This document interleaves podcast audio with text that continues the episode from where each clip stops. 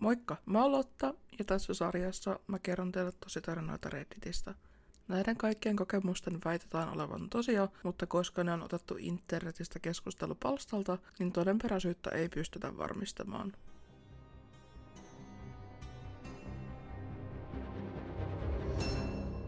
Elokuvateatterin joukkoampuja. Tämä tapahtui minulle neljä vuotta sitten. Se on tähän mennessä ollut äärimmäisin henkeä uhkaavin tilanne, missä olen ollut. Se, mitä kuulet seuraavaksi, on täysin totta ja tämä tapahtui minulle. Tämä tapahtui Yhdysvalloissa. Oli kesä 2012. Minun pitkäaikaisen poikaystäväni ja minä olimme juuri menneet naimisiin, vaikka olimme rotiköyhiä opiskelijoita ja asuimme samassa asunnossa. Meillä oli silti hauskaa yhdessä. Siinä tiettynä kesänä kävimme elokuvissa kaveriemme kesken melkein joka viikonloppu. Aivan parin korttelin päässä asunnostamme oli yksi elokuvateatteri, missä lippuja myytiin edullisesti. Elokuva-ilta alle kympillä sopi hyvin budjettiimme. Kuitenkin yhtenä torstai-iltana kaveriporukkaamme kysyi meitä uusimman Batman-elokuvan yönäytökseen. Olin juuri lopettanut 12 tunnin työvuoroni ja olin aika väsynyt. Melkein kieltäydyin kutsusta ja mieleni teki vaan romahtaa sänkyyni. En kuitenkaan halunnut missata hauskanpitoa ja se oli elokuva, minkä olen halunnut nähdä jo jonkin aikaa. Ei hieman myöhempään valvominen ja muutaman tunnin lyhyemmät yöunet haittaisi. Eihän. Tapasimme illalla puoli yhdentoista aikaan elokuvateatterissa. Ohitimme sisään kävellessämme monia pahvisia Batman- ja Catwoman-figureja ja haistoimme vointuoksuiset popcornit. Lipun myynti oli sisäänkäynnistä oikealle ja sen yläpuolella ruutu, missä näkyi esitettävät elokuvat ja näytösajat. Keskiyön aikoihin alkaisi elokuva, mitä olimme menossa katsomaan. Olin peloissani, että elokuvan liput oltaisiin jo loppuun myyty, mutta kaverimme oli ostanut jo ennakkoon meille kaikille liput. Ohitimme lippujonon ja menimme suoraan lippujen kuittaajalle. Hän hymyili ja opasti meidät ystävällisesti salin yhdeksän, mikä oli aulan oikealla puolella. Kumpa olisin tiennyt, mitä teen nyt? Väkijoukon joukossa väijyi tappaja. Kun kävelin sen tahmean punaisen ja violetin maton poikki kohti sali yhdeksää, olisin voinut kävellä kuolemaan. Ajattelen sitä nyt usein, mitä olisin tehnyt, jos olisin tiennyt. Vetänyt palohälyttimestä, soittanut poliisit, huutanut, että ihmiset juoksisivat karkuun, mutta tietenkään minulla ei ollut mitään mahdollisuutta tietää, mitä oli tapahtumassa. Tietämättömänä vaarasta, mihin asetin itseni, avasin sali yhdeksän ovet ajattelematta sitä sen enempää. Tämän teatterin käytävä oli uunmuotoinen ja menit joko oikealle tai vasemmalle. Sali 9 oli elokuvateatterin suurin esityshuone, joka sopii täydellisesti keskiyön ensi tuoman yleisön majoittamiseen. Kangas oli liikkumaton ja harmaa. Edes trailerit eivät olleet vielä alkaneet, koska elokuvan alkamiseen oli vielä reilu puolitoista tuntia. Menimme sisään oikealta puolelta, joten kaikki istuimet olivat meidän vasemmalla puolellamme. Muistan hämmästyneeni, kuinka täynnä teatteri oli jo valmiiksi. Suureksi tyrmistyksemme melkein jokainen paikka oli täynnä. Aluksi näytti siltä, että emme löytäisi paikkaa istua vierekkäin. Osa istuimista oli aivan valkokankaan edessä. Tämä alue oli matalammalla ja siinä oli noin viisi penkkiriviä istuimia. Monet paikat siinä olivat tyhjiä, mutta aivan elokuvaruudun edessä istuminen on perseestä, eikä kukaan meistä halunnut istua siellä. Eräs ystäväni huomasi sitten rivin, jossa oli viisi tyhjää paikkaa vierekkäin, mikä oli sopiva meidän porukallemme. Nämä istuimet olivat noin 3-4 riviä ylempänä siitä, missä istuinrivit alkavat nousta. Juoksimme portaat ylös ennen kuin joku olisi ehtinyt ottamaan paikat ja menimme sisään. Mieheni Brock istui viidennellä paikalla. Istuin hänen vieressään ja ystäväni Samantha istui vieressäni oikealla puolellani. Hänen poikaystävänsä Tommi istui hänen vieressään ja toinen ystävä nimeltä Leo istui käytävän puoleisella paikalla. Vietimme seuraavan muutaman minuutin rennosti jutellen, vitsaillen ja nauraen. Hetken kuluttua kolme ystävääni menivät aulaan nostamaan juomia ja sitä klassista leffapopcornia. Sali oli kirkas, koska valoja ei oltu vielä himmennetty ja näin kaikki selkeästi. Paikalla oli paljon ihmisiä, jotka olivat pukeutuneet Batmanin teepaitoihin ja huppareihin. Yhdellä henkilöllä oli jopa naamio ja yksi noista paidoista, missä oli viitta. Paikalla oli myös paljon lapsia, mikä ei ollut yllättävää, sillä vaikka oli torstai-ilta, oli kesäloma, joten seuraavana päivänä ei olisi koulua. Kaikista näkemistäni ihmisistä henkilö, jota en koskaan unohda, oli pieni tyttö, joka istui samassa rivissämme muutaman penkin päässä. Hän oli todella suloinen, vaalea sinisilmäinen ja hän ohitti meidät useita kertoja matkalla aulaan, joka kerta palaten erilaisten välipalojen ja popcornin kanssa. Kaiken kaikkiaan ihmiset vaikuttivat erittäin innostuneilta elokuvan katsomisesta ja sali oli täynnä energiaa ja naurua. Ikuisuudelta tuntuneen odotuksen jälkeen valot alkoivat himmentyä ja trailerit alkoivat pyörimään. Kuten kaikki aiemmin näkemäni elokuvat, ruudulla välähti nopea mainos, joka muistutti meitä hakemaan virvokkeita aulasta, hiljentämään puhelimemme ja varmistamaan, missä hätäuloskäynnit ovat. Vilkaisin välinpitämättömästi kirkkaan vihreitä hätäuloskäyntikylttejä, jotka olivat elokuvaruudun vasemmalla ja oikealla puolella. En juurikaan ajatellut muistutusta, kuten yleensä. Sen jälkeen muistan vain yhden trailerin teräsmiehestä. Muista en ole varma, että mistä niissä oli kyse. Kun elokuva alkoi, teatteri puhkesi hurraukseen ja taputukseen. Elokuvan nimi Yön ritarin paluu ilmestyi ruudulle. Tämän jälkeen tuli kohtaus, jossa Bane kaappaa lentokoneen. Minusta tämä kohtaus oli aika siisti ja se herätti kiinnostukseni heti. Vasta kun elokuvasta alkoi tulla hieman vähemmän kiinnostava, muistin kuinka väsynyt olinkaan. Päätin sulkea silmäni tylsimmiltä osilta levätäkseni vähän. Olin ollut hereillä tuolloin 20 tuntia, joten olin oikeutetusti väsynyt. Silmäni olivat kiinni suuremman osan Batmanin ja Catwomanin kohtausten ajan. En oikein muista, mitä elokuvan siinä osassa tapahtui. Ehkä jotkut teistä ovat nähneet sen ja tietävät, mistä puhun. Joka tapauksessa, kun avasin silmäni uudelleen, Bruce Wayne oli tietokoneellaan etsimässä tietoa Catwomanista. Tämä on viimeinen kohtaus, jonka näin. En koskaan ehtinyt katsoa elokuvan loppuosaa. Yhtäkkiä teatterin vasemmalta puolelta kuuluu kova laukaus. Huusin hieman, koska se hätkähdytti minut.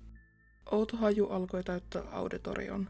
Se oli kuin rakettien haju, joten luulin sen olevan paukkupatruna tai jotain vastaavaa.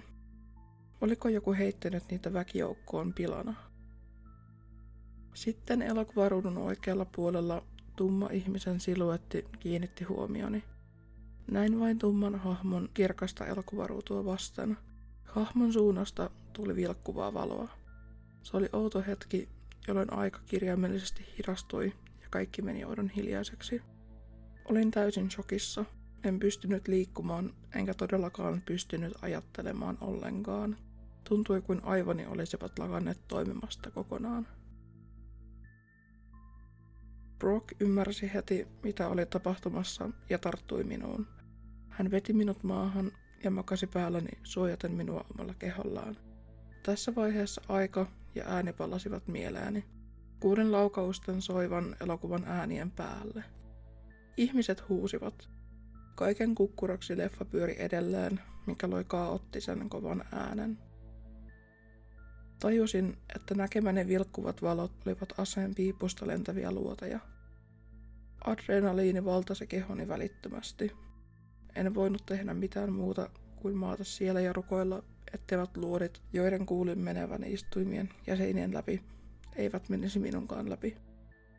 Jossain vaiheessa sirpaleet osuivat päähäni leikaten irti suuren osan hiuksistani, ja kun varmistin, etten vuoda, kuumia metallinpalasia putosi päälleni.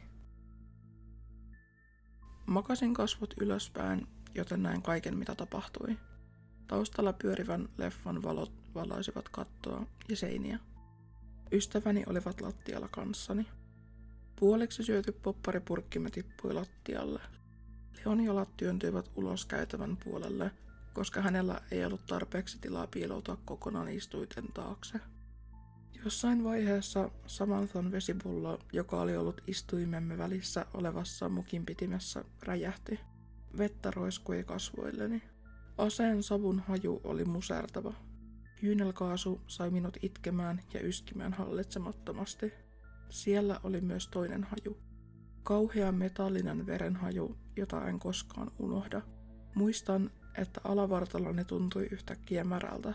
Jostain syystä luulin tämän johtuvan vuotavasta vesipullosta, mutta tajusin pian, ettei näin ollut.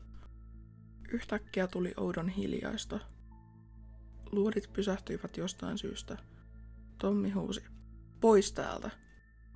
Käytimme tilaisuuden hyväksemme ja lähdimme pakoon. Juoksimme alas portaita valkokankaan etuosan ohitse kohti kirkkaan vihreää ulos kylttiä. Ahtauduimme pieneen, kaappimaiseen tilaan, jossa ovi oli. Oli niin pimeää, että meidän oli vaikea löytää sitä. Huusimme ja törmäsimme seiniä vasten löytääksemme oven, kyynelkaasun sokaisimina ja shokista hiljaisina. Sitten lopulta käteni tunsivat metallisen oven kahvan ja työnsin kaikella voimallani. Ovi aukesi ja näimme lähellä olevan katuvalon. Kaaduimme kaikki ovea vasten. Samantha menetti vaaleanpunaiset varvastossunsa juuri tämän oven ulkopuolella.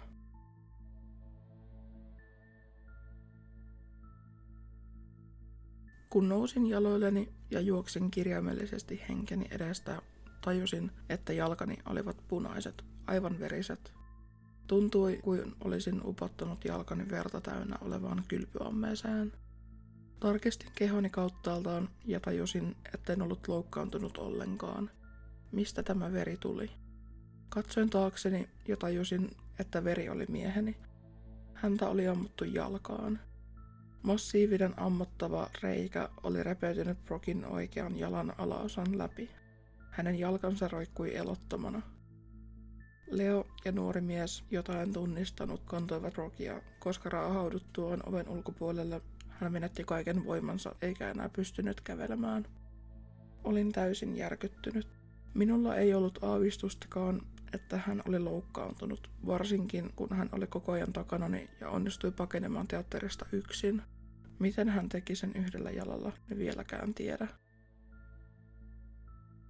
Tässä vaiheessa huusin. Huutoni oli niin kovaa, että se kiinnitti lähellä olevien rakennusmiesten huomion. Teatterin takana oli kapea parkkipaikka ruohoisen nurmikon ympäröimänä ja sitten katu sen takana.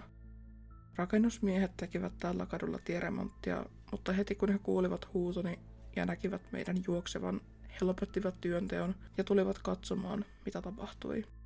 En ole varma, miksi tämä on niin selkeä osa muistoani. Joka tapauksessa he kantoivat Frogia jalkakäytävää pitkien rakennuksen kulmalle asti. Tämä oli melko kaukana kymmenen metrien päässä.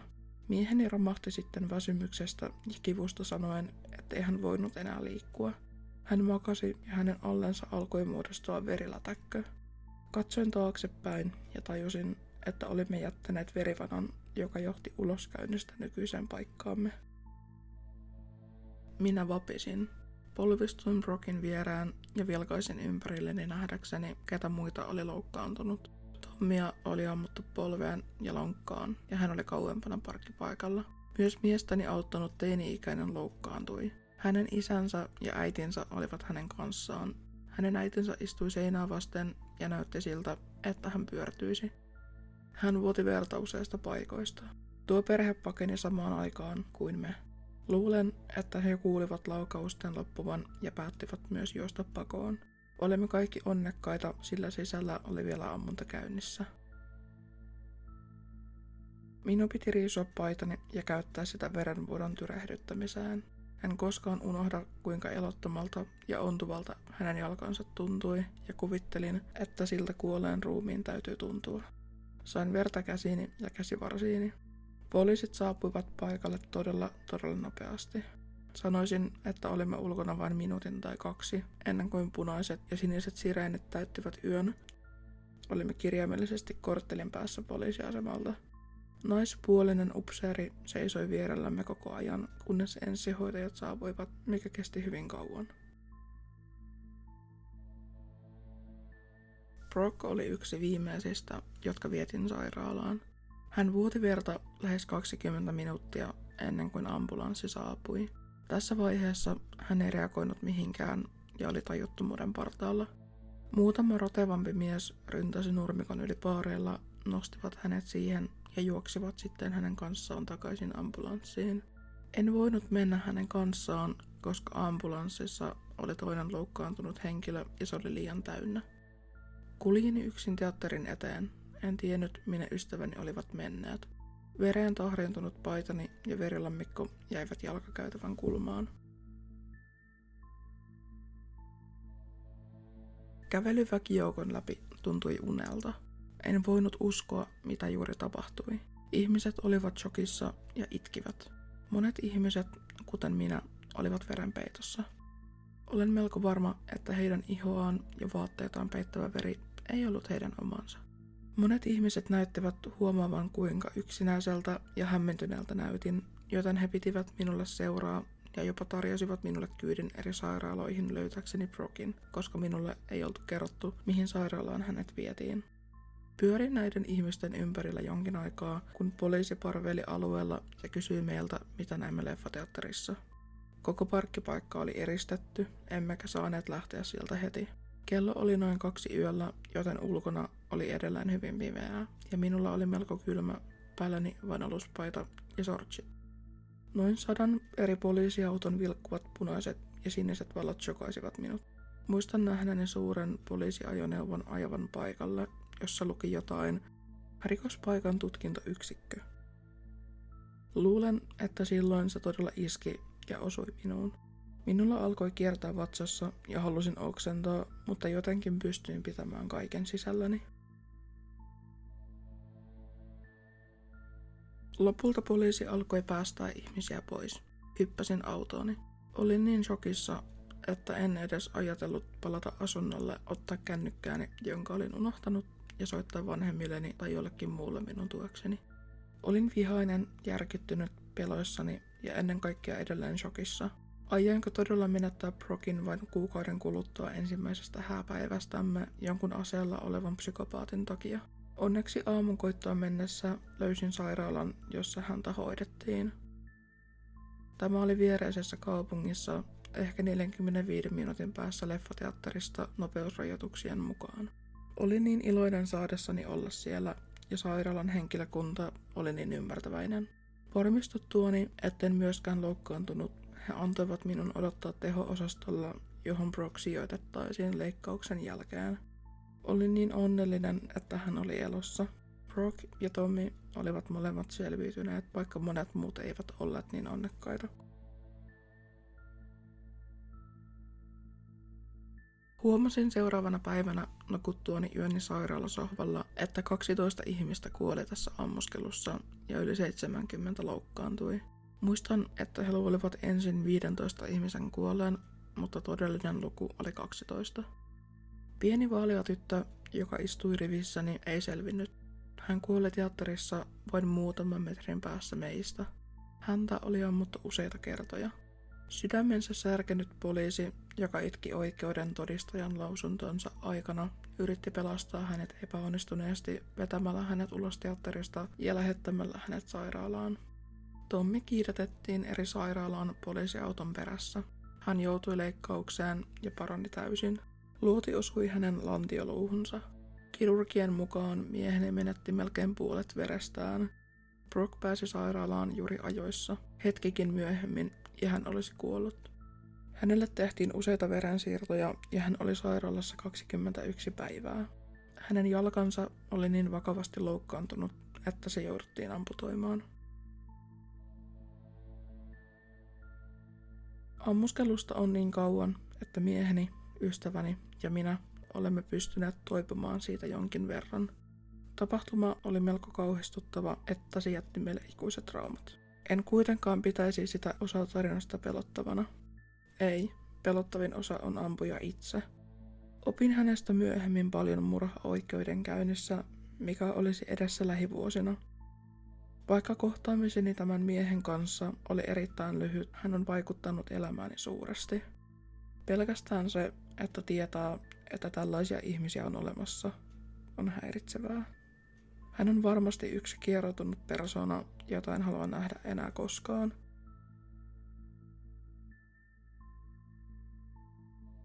Olin hyvin lähellä ampujaa, mutta en koskaan nähnyt hänen kasvojaan henkilökohtaisesti ennen kuin jouduin todistamaan oikeudessa.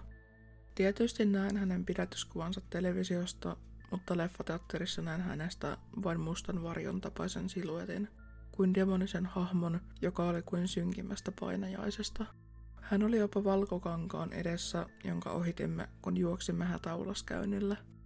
Ainoa asia, joka esti häntä tappamasta meitä siellä, oli hänen jumiutunut rynnäkkökiväärinsä. Tämän rikoksen tekemiseksi hän tilasi muutama tuhatta patruunaa, mellakkovarusteita, panssareita ja kyynelkaasua, rynnäkkökiväärin ja haulikon. Hän otti itsestään kuvia, jotka näytettiin oikeudessa, pukeutuneena kaikkiin näihin varusteisiin kuin sairaaseen pokaaliin ja pitelemässä käsissään näitä aseita uhkaavasti hymyillen. Hän värisi hiuksensa oranssiksi ja oli laittanut mustat piilolinssit. Ennen kuin hän ajoi teatteriin kaikki nämä varusteet autossaan, hän täytti asuntonsa pommeilla, mitkä räjähtäisivät, jos joku avaisi oven. Luulen, että hänen lipussaan oli sali kahdeksan, joka oli vieressä, mutta sali yhdeksässä oli enemmän ihmisiä, joten hän meni sen sijaan sinne. Hän oli eturivissa. Olen varmaan ohittanut hänet useita kertoja aulassa hänen ollessaan siellä. Ehkä hänkin oli nähnyt minut. Jossain vaiheessa elokuvan aikana hän nousi ja meni sivu-uloskäynnistä, jossa ei jostain syystä ollut hälytystä, piti ovea auki jollain tuettuina, meni autonsa pukemaan kaikki varusteensa ja tarttui hänen aseisiinsa. Sitten hän palasi sisälle ja alkoi ampumaan. Kun pakenimme leffateatterista, juoksimme hänen valkoisen autonsa ohi, joka oli pysäköity aivan uloskäynnin eteen. Emme edes huomanneet sitä. Jossain vaiheessa hän tuli ulos ja hän olisi voinut nähdä meidät siellä ulkona. En tiedä, mikä esti häntä ampumasta ihmisiä, jotka olivat myös ulkopuolella, mutta hän olisi voinut helposti tappaa meidät siellä ja silloin, jos hän olisi halunnut. Luulen, että vaikeinta minulle oli kohdata tämä sairas henkilö oikeudessa. En koskaan unohda hetkeä noustessani ylös, kun he kutsuivat nimeäni kävellessäni keskirivillä perheeni muiden selviytyneiden ja uutisnälkäisten mediahenkilöstön ohi. Istuin häntä vastapäätä, ehkä vain kymmenen metrin päässä. Vaikka hänen oranssit hiuksensa olivat poissa, eikä hänellä ollut mustia piilolinssejä, hänen lähellä oleminen oli kammottava ja epämukava kokemus. Tapaamisiani tämän miehen kanssa en varmasti unohda koskaan. Voin nyt sanoa, että olen kohdannut todellisen sekaisin olevan psykopaatin. Hänellä oli vain tämä tyhji katse silmissään koko ajan. Jos silmät todella ovat sielun ikkuna, hänen sielunsa ei ollut täynnä muuta kuin kylmää välinpitämättömyyttä niitä kohtaan, joita hän oli murhannut ja vahingoittanut. Hän ei edes katsonut minuun, Istuessani häntä vastapäätä oikeudessa oli toinen kerta, kun olin tietoisesti ollut samassa huoneessa tämän miehen kanssa. Mies, joka oli yrittänyt ottaa henkeni, mutta onneksi epäonnistunut. Mies, joka joutuisi viettämään ikuisesti kaltereiden takana, kun lopuksi hänet tuomittiin yli kolmeksi tuhanneksi vuodeksi vankilaan rikoksestaan. Tämä on miehelle, joka yritti tappaa minut. Miehelle, joka on aiheuttanut lukemattomia painajaisia ja ruokkinut painoharhaisuuttani. Miehelle, joka satutti ystäviäni ja perhettäni aiheuttaen vuosia mittaamattomia surua miehelläni, koska hän ei enää koskaan kävele samalla tavalla. Miehelle, joka varasti viattomuuden ja ilon kuusivuotiaalta lapselta, joka meni teatterin elävänä ja tuli ulos kuolleena. Miehelle, joka toteutti Coloradon historian pahimman joukkoampumisen, ei kohdata enää koskaan. Toivottavasti mä tänet vankilassa.